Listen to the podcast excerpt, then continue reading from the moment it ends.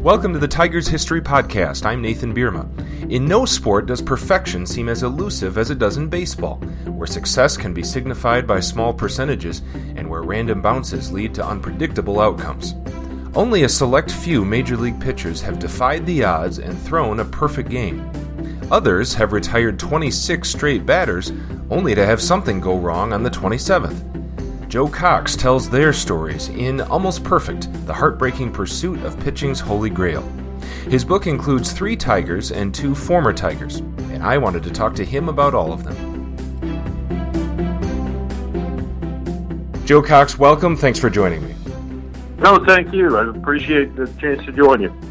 You've written about this in your introduction, but tell us why write about the pitchers that came close to throwing a perfect game rather than those that did it?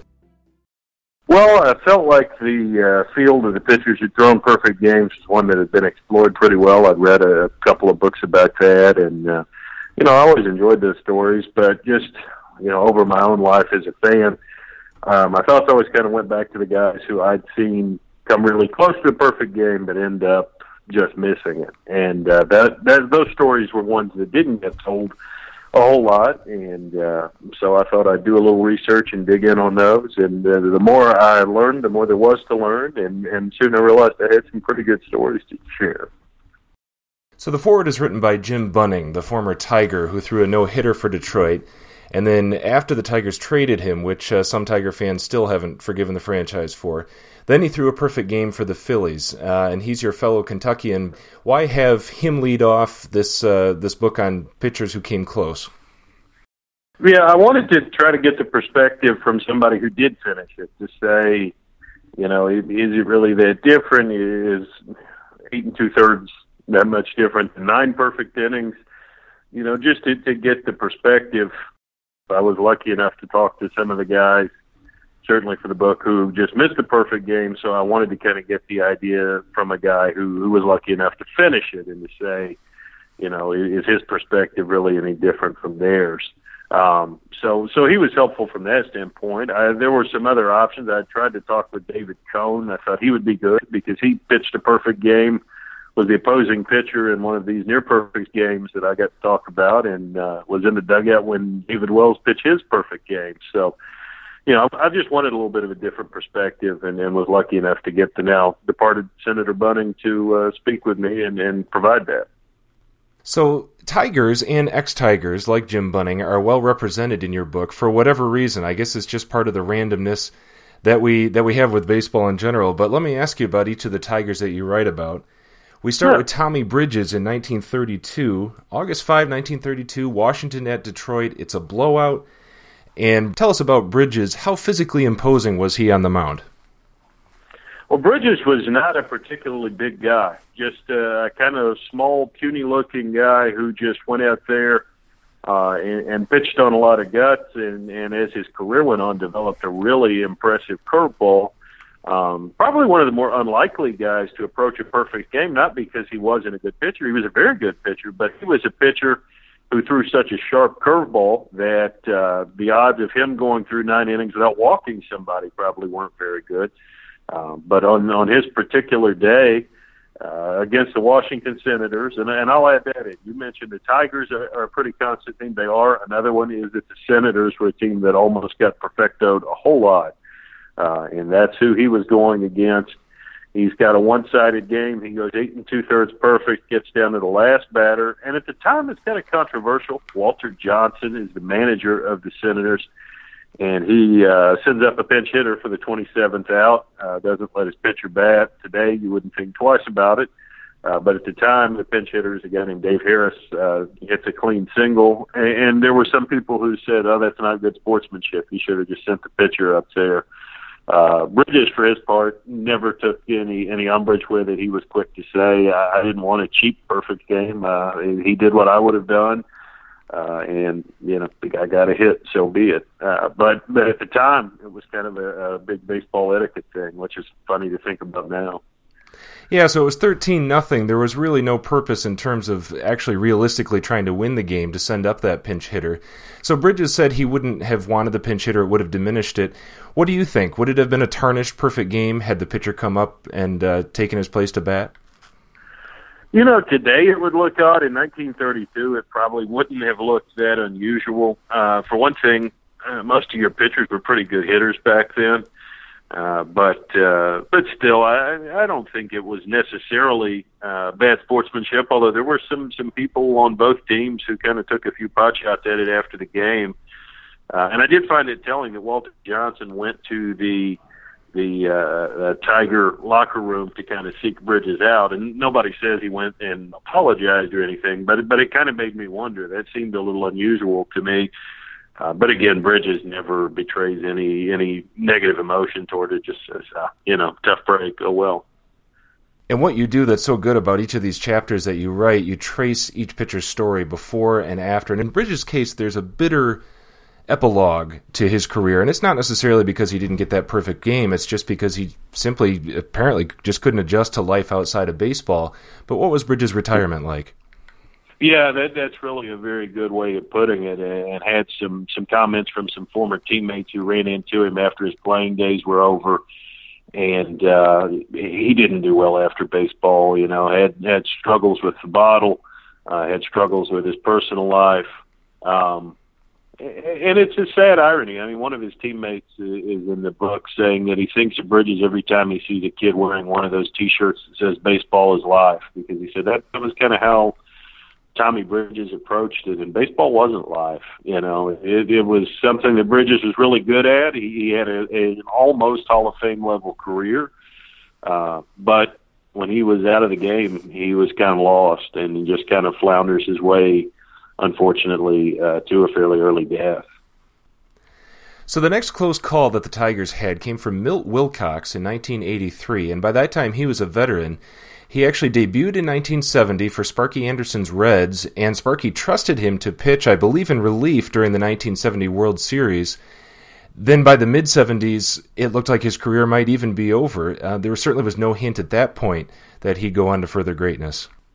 Oh no, uh, Wilcox was definitely a guy who, who kind of has his second wind in his career, uh, and has a couple of really good years there, uh, which of course coincide with the Tigers hitting a nice uptick um, you know, he, he has a good year in '83, the near perfect game, and then of course '84, he's a big part of the the World Series championship team there in Detroit. Uh, but it, it's kind of a brief run for Wilcox, and he had a lot of arm problems, and, and there's an element to his story that he probably knows in '83 and '84 that you know the harder he works his arm, the shorter the long-term career is going to be. Uh, but when you're in the prime of what you're doing, you know, you you've got to kind of say, "Damn the torpedoes," and and you know, put it on the line where it where it lands. And in '83 and '84, he did that, and uh, you know, the World Series championship is is a part of the the results of uh, Wilcox giving what he had then, basically. And I was struck by your description just of the pain he was in and the lengths he had to go to to pitch through it. Give us a sense of uh, what he was going through physically and the injections he got just to stay afloat. Yeah, I, I know that uh, you know '84. I think he gets seven different cortisone shots in his shoulder. Uh, and, you know, I'm I'm no doctor, but obviously they were doing kind of preventative medicine here, I mean, he probably should have gone under the knife and, and had some extensive work done. But it's one of those things where it's 1984 and you got the best team in baseball, and, and you know you're either going to pitch through it or you're going to miss being part of it. And Wilcox wins 17 games that year, so he gets you know all of these shots. And, and by the end of the year, yeah, he said he'd, he'd go through withdrawal. Uh, he'd have hot flashes, he'd have you know an irregular heartbeat, uh, and the uh, he, he didn't tell the trainers about a lot of it because he knew if they realized you know how dependent he was getting on on the medication, they probably wouldn't have wanted to keep giving him the shots. So Wilcox's close call comes in April 1983 at Comiskey Park, and he loses it on the what would have been the last out to pinch hitter Jerry Hairston. And it's amazing that Almost exactly a year later, about 51 weeks later, Jack Morris completes a no hitter at Comiskey Park. Same place, same weather, same month. Uh, and Jerry Hairston hit a hard shot that the Tigers were able to swallow for an out. And uh, I think Lance Parrish said we wanted this no hitter for Milt, given what he went through earlier. So maybe that didn't fully give him closure. If it didn't, the championship surely did. Oh yeah, you, you would have to think so. Yeah, it, it has to be difficult, and it's odd that uh, you get uh, two two straight years to have an early season game uh, where the pitcher just comes out of the gate. Hairston was a, was a tough out there anyway, and that that seems to be one of the the constant themes through the book. Because a lot of these guys who break up the perfect games, um, were not just decent pinch hitters. Some of the best pinch hitters in baseball uh, got cracks at these, and guys like Hairston were always a tough out. But certainly uh, with uh, history bearing down on you, I think we're probably that much tougher. Uh, but but yeah, you, you get a sense that, that Wilcox uh, you know, coming back the next year winning a title probably helps uh, helps ease the pain of uh, missing history a, a good bit. So, one of the most famous stories in your book, certainly the most famous and one of the most memorable to Tiger fans, is Armando Galarraga. And for all intents and purposes, he did pitch a perfect game. Uh, first, set the scene a little bit. How unlikely was Galarraga to not only throw a perfect game, but even to be a regular starter with the Tigers? Oh, very much, very much. Galarraga really, as a player, was kind of a a one year uh, wonder. He uh, he came up as a rookie, uh, posted 13 and seven record, has a pretty good ERA, um, but really, as far as his career as a successful major league pitcher, that's pretty much it. From there, it all goes south. He has a really bad 2009 season. Uh, his ERA swells to, to something over five. He's got a losing record. He, he loses his spot in the rotation. Uh, and he sent down at the beginning of 2010 and has just gotten called back up because um, Dontrelle Willis, uh, the, the former great Florida Marlin, uh, the Tigers had him, but they had cut him loose. They traded him to the Diamondbacks. Uh, and so, you know, by vacancy, Galarraga gets back into the rotation and immediately throws this masterful game. And you know, I mean, there, there are, are varying levels of, of fame that go with the games that I chronicle here, but this is definitely the one. If if Galarraga doesn't pitch this game, I probably don't get to write this book just because it makes it a tangible thing uh, for anybody who who watched that game to know how much it hurts to get that close and miss. And just about all we remember is the final play, which we'll talk about in a minute. But you remind us of some key plays along the way, including kind of a fluke play in the fifth inning, where the ball caroms off of Galarraga himself to Brandon Inge at third base, who retires the batter at first. then, of course, there was the great Austin Jackson catch. Those plays we would have remembered had he completed the perfect game. But there are reminders along the way that it takes uh, takes some lucky bounces even to get close. Oh, always. And, and most of these games work that way. It's a very rare thing. A few of these games were the kind where, you know, a pitcher come out and strike out 12 guys or, or, or just be nearly overpowering. But there are a lot of these games where pitcher strikes out a handful of hitters, gets a good catch or two from his outfielders, gets a lucky bounce or two on a ground ball. Uh, you know, the nature of the beast is just such that to, to get close to 27 straight outs, you got to be not only good but lucky, and there there's some of that for all of these guys, and, and yeah, Galarraga is no exception until luck uh, cruelly deserts him at the last instant. And it's Galarraga who catches the ball from Miguel Cabrera, steps on the bag, and for a half second, it is as though to him and to everyone in the stadium and everyone watching that he did it. He pitched that perfect game. And then, of course, Jim Joyce makes the signal that the, he's calling the runner safe. Galarraga's famous reaction is a smile, and you write, and he wrote in his book Nobody's Perfect, that that smile was disbelief. Like, you got to be kidding me. This has got to be a joke. Is that the right reading of the smile? Yeah, yeah, that's it. Uh, I mean, Galarraga is an incredibly magnanimous guy, and there's very much an aspect of, of just guy who knows how much this means and knows what he's done uh, and you know it's kind of a full heart moment for him. Uh, but but yeah, to to be there, to see it, to get the out, to know that you've done this, and then and, and there's an irony level too. And the Joyce is a heck of a great umpire himself. Uh, I mean this this play might not get as much attention if Joyce is a ho hum umpire. I, I know in the book I mentioned there was an ESPN survey, I think the previous year, where Joyce was voted the best umpire in baseball. Um, you know, certainly a guy who was well respected, uh, and the last guy you would think would blow a very clear call, unfortunately. But you know, there they were, and they react the way they react. Galarraga is one of the people you write about who, after something happening on the 27th batter, goes and retires the 28th to make it virtually perfect, or perfect except for that one. That almost amazes me more than anything else that you could collect yourself after that uh, and retire another batter to make that uh, 27th batter the only, in his case, supposed alleged blemish. It's it's amazing how many of the guys do that, and it's becoming a little rarer now just because you know complete games are, are rare now uh, these days. I know with uh, with Yu Darvish, for instance, in his the the second that the little bleeder through the infield gets through, uh, the manager's on his way to the mound to to give him the hook because he's thrown you know a hundred and so many pitches.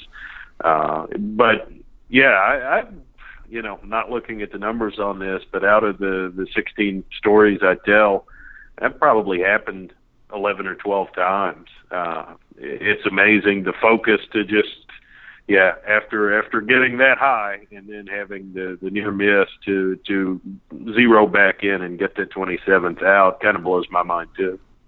So the legacy of the Galarraga game is twofold, and one of the connections you make is obviously the institution of replay. Replay had been in place for home run calls, at least on fair foul calls, for a couple of years, but this really accelerated the boost to adopt it. And for all the flaws that we see in it today, with it being delayed and we're not sure whether it's going to be overturned or not, or what counts as clear evidence, at the very least, the institution of the current replay system ensures that something like what happened to Galarraga will never happen again. Yeah, yeah, and that's the bottom line to it.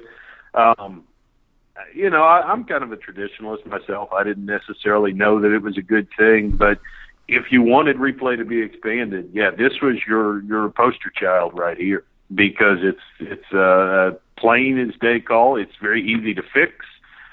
Um, and, and honestly, the thing that surprises me most about the Joyce play, the, the thing that I would have thought would have come out of it quicker than replay, I'm shocked that none of the other umpires on the field says, "Hey, come on, let's let's stick our heads together for a second. You know, I'm the second base umpire, but that guy was out. You got that right, Jim? Uh, I, I'm kind of amazed, honestly, that that doesn't go on. And I know there's an element of not wanting to, to show up your crew that you work with, uh, and, and you're a team out there. But at the same time, you know, but before replay, uh, I think that was a not totally uncommon scenario. I, I remember watching games and seeing it happen now and again. It, it wasn't a constant game to game thing, but given the importance of the situation and how clear the call was, I'm kind of surprised that it made it, you know, beyond 10 seconds without another umpire saying, "Wait a minute, hold on, let's uh, let's huddle up and revisit this real quick."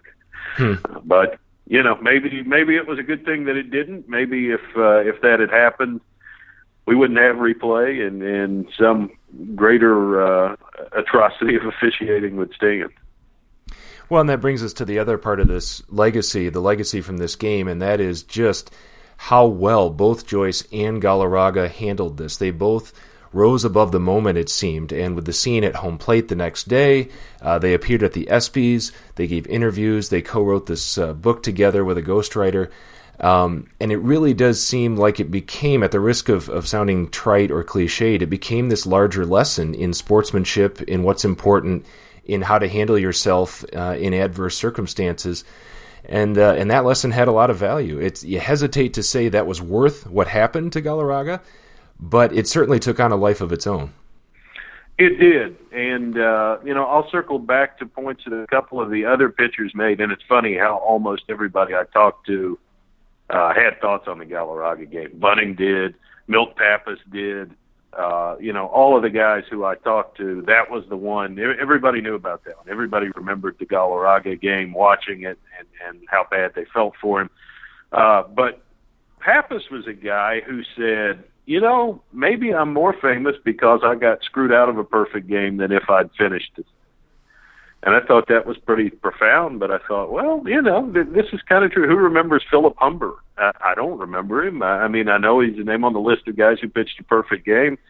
I don't remember his game. I don't remember his career. I remember Galarraga. Uh, and the other thing I'll say that I think exudes from Galarraga is, you know, Harvey Haddix is another one of these guys who's famous as a hard luck guy because Harvey Haddix pitches 12 perfect innings and loses his perfecto in the 13th. And in 1991, Major League Baseball made an official ruling that it's not a no hitter, it's not a perfect game. And Haddix was still alive, and, and Haddix's wife actually found out about it and was very upset and said something to him. And, and Haddix kind of shrugged and said, "I know what I did." Uh, and, and you get that from Galarraga. He, he knows what he did. He knew what he did then. He knows what he did now.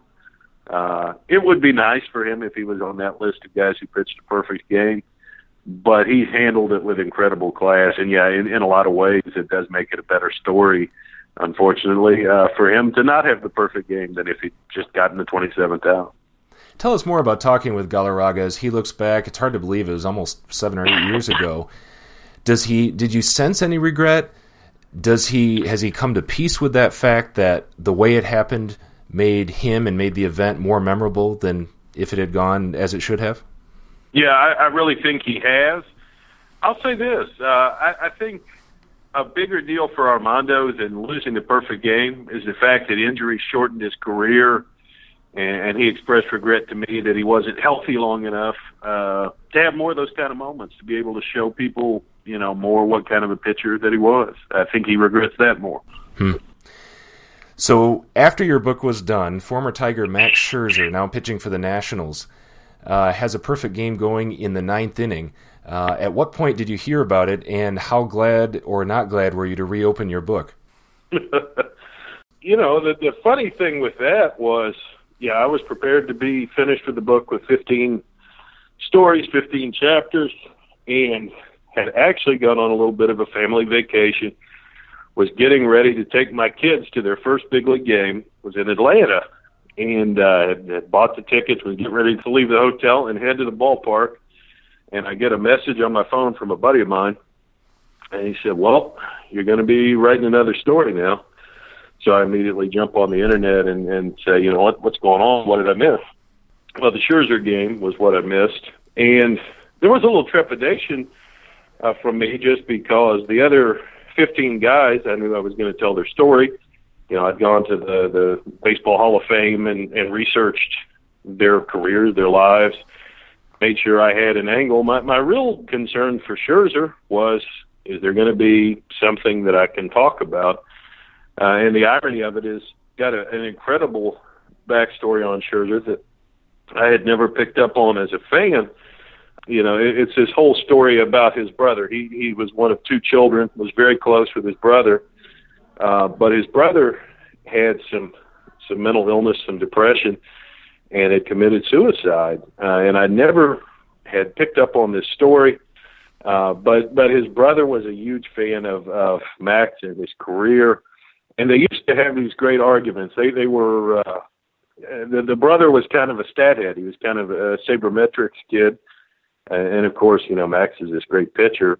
So, so they would have arguments, and one of the things they would argue about for hours and hours was the, the you know the notion that once the pitcher lets go of the ball, he, he's got no control over the game anymore. Uh, and Max couldn't understand this. But I, the more I, I looked at the whole situation with having to lose his brother and go through uh, the things that he went through with that. I thought, what what an interesting metaphor that is for what ends up happening to him. There there are so many things in life that you can't control, and whether that's you know the the, the health of your own family, whether that's can you get a 27th out in a ball game? Uh, you know, in in pitching and in life, sometimes you just got to throw your pitch, and and what happens happens, and and we go from there and try to put it back together. Yeah, it's such a touching story, uh, and you tell it so well. And that exact lesson that the brother gave as a statistician seemed to come, and uh, and maybe it gave Scherzer some measure of peace with the outcome. Let me ask you about that last batter, Jose Tabata, who um, Scherzer hit him with the pitch, and Tabata really didn't make any move to get out of the way. And by rule, technically, you could rule that the batter, I don't think you could rule him out, but you could rule that he had to finish his at bat. Either way, it was possible that he technically um, could not have been granted the hit by pitch. Um, but apparently, the umpires were reluctant to do that, and maybe that wouldn't have been a very satisfying way to preserve the perfect game. Yeah, the the one time the, the historically that that happens is when Don Drysdale was setting his scoreless inning streak in, uh, I believe it's 1968. Uh, he's, in a game against the Giants and he's got the bases loaded and he hits a guy and there goes his scoreless inning streak. But the home plate umpire says, no, he, he didn't try to get out of the way. It's not a hit by pitch. And that is the, the way the rule literally reads, but that's the only time you know, of any significance that that call is ever made. So I, I made the argument that you could have uh, have brought that into play. The pitch counts as a ball, actually, is what happens in in that instance, uh, which wouldn't have walked the body. He still would have been at bat. Uh, I, I don't think you make that call, but it's one of those things.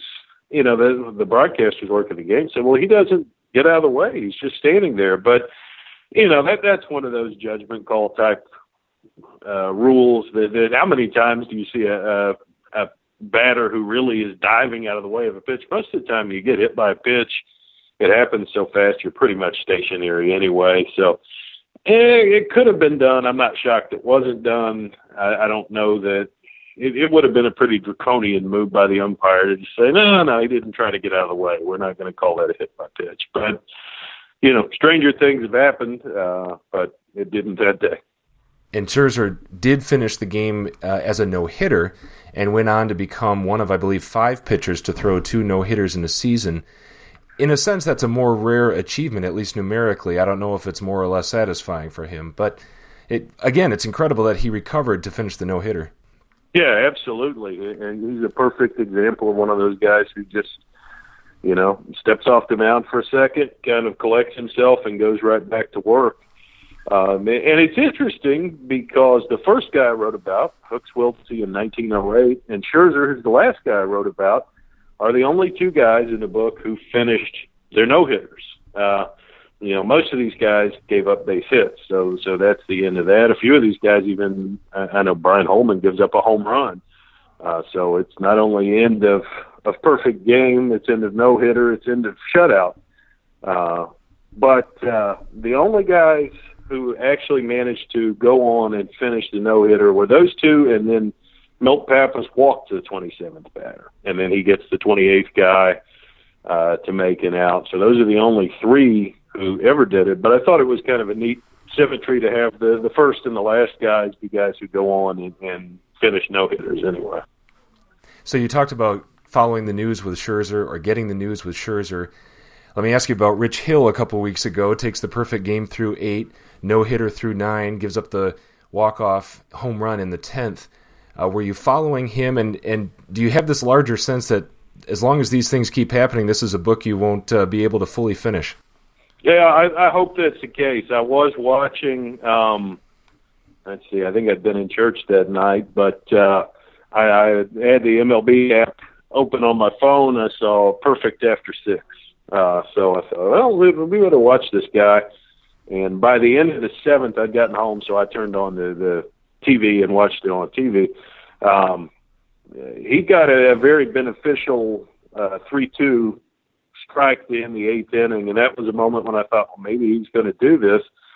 Uh, but then, yeah, you get the error on the leadoff batter of the ninth. So the thing for me, uh, there's a, a uh, you know, glass half full, glass half empty kind of thing of adding to the book uh, to to be qualified for the book, technically, he would need to either get 26 outs and lose it on the 27th, or have gone through the full 27 outs uh, and then lost it, which happened with with Haddix, as I mentioned earlier, happened with Pedro Martinez, who went nine perfect innings back in '95, and and like Hill didn't get a run, and so had to come back out for the 10th, and then lost his. Um, he had good enough stuff. It, it was certainly plausible that he was going to do it, but uh, you know, it, it works out differently. And in a game that reminded a lot of people of the Haddix game because he loses on a on a walk off hit, and you know what what incredibly terrible luck to pitch that well and end up with a loss. So, Joe, let me ask you. We talked about Galarraga and uh, how well he and Joyce composed themselves and conducted themselves in the aftermath. And you do draw out lessons from each of these cases, and I think coming around at the end uh, with your afterword.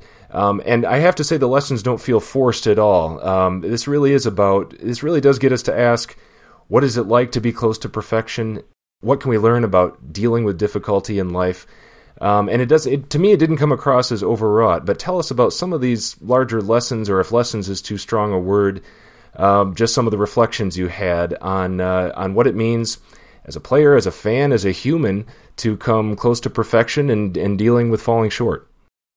Yeah, that, that's. I appreciate the fact that that came across well. That really was what I was was trying to do because I think in whatever you do in life, uh, you know, as a, as a spouse, as a parent, as a professional, as a baseball player, uh, you know, you you want to do your best, and you recognize that that you can do some amazing things when you're at your best. Your best is never ultimately perfect, and you know, if you can have a really good day, a really good week, a really good year. Um, those are things we strive for, but we do it knowing that ultimately, you know, the the other shoe drops sooner or later uh, to some extent somehow.